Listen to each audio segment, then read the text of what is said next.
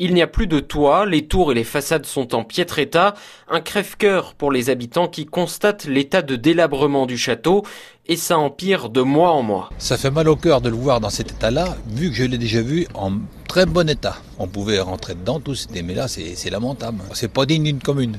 C'est un patrimoine, il y aurait du monde qui viendrait le voir hein, s'il serait en état. Il était bien ce château. Moi à l'époque, j'ai fait les retraites de communion.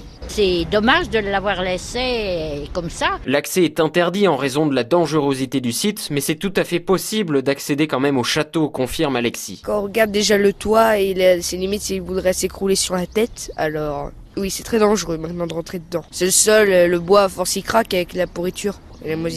La société Opus, propriétaire du château, songerait à vendre le site, mais il n'a presque plus aucune valeur.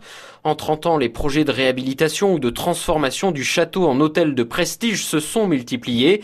Et malgré de nombreux permis accordés, les idées n'ont jamais abouti. Alors la mairie de Villedieu-sur-Indre prend les choses en main. Des travaux d'entretien des jardins ont commencé pour éviter que la végétation ne continue de fragiliser le château. Coût du chantier, 8000 euros. Bernard Gontier est le maire de la commune. Nous leur avons indiqué que nous, nous ferions faire les travaux et que bien entendu, on leur transmettrait la facture.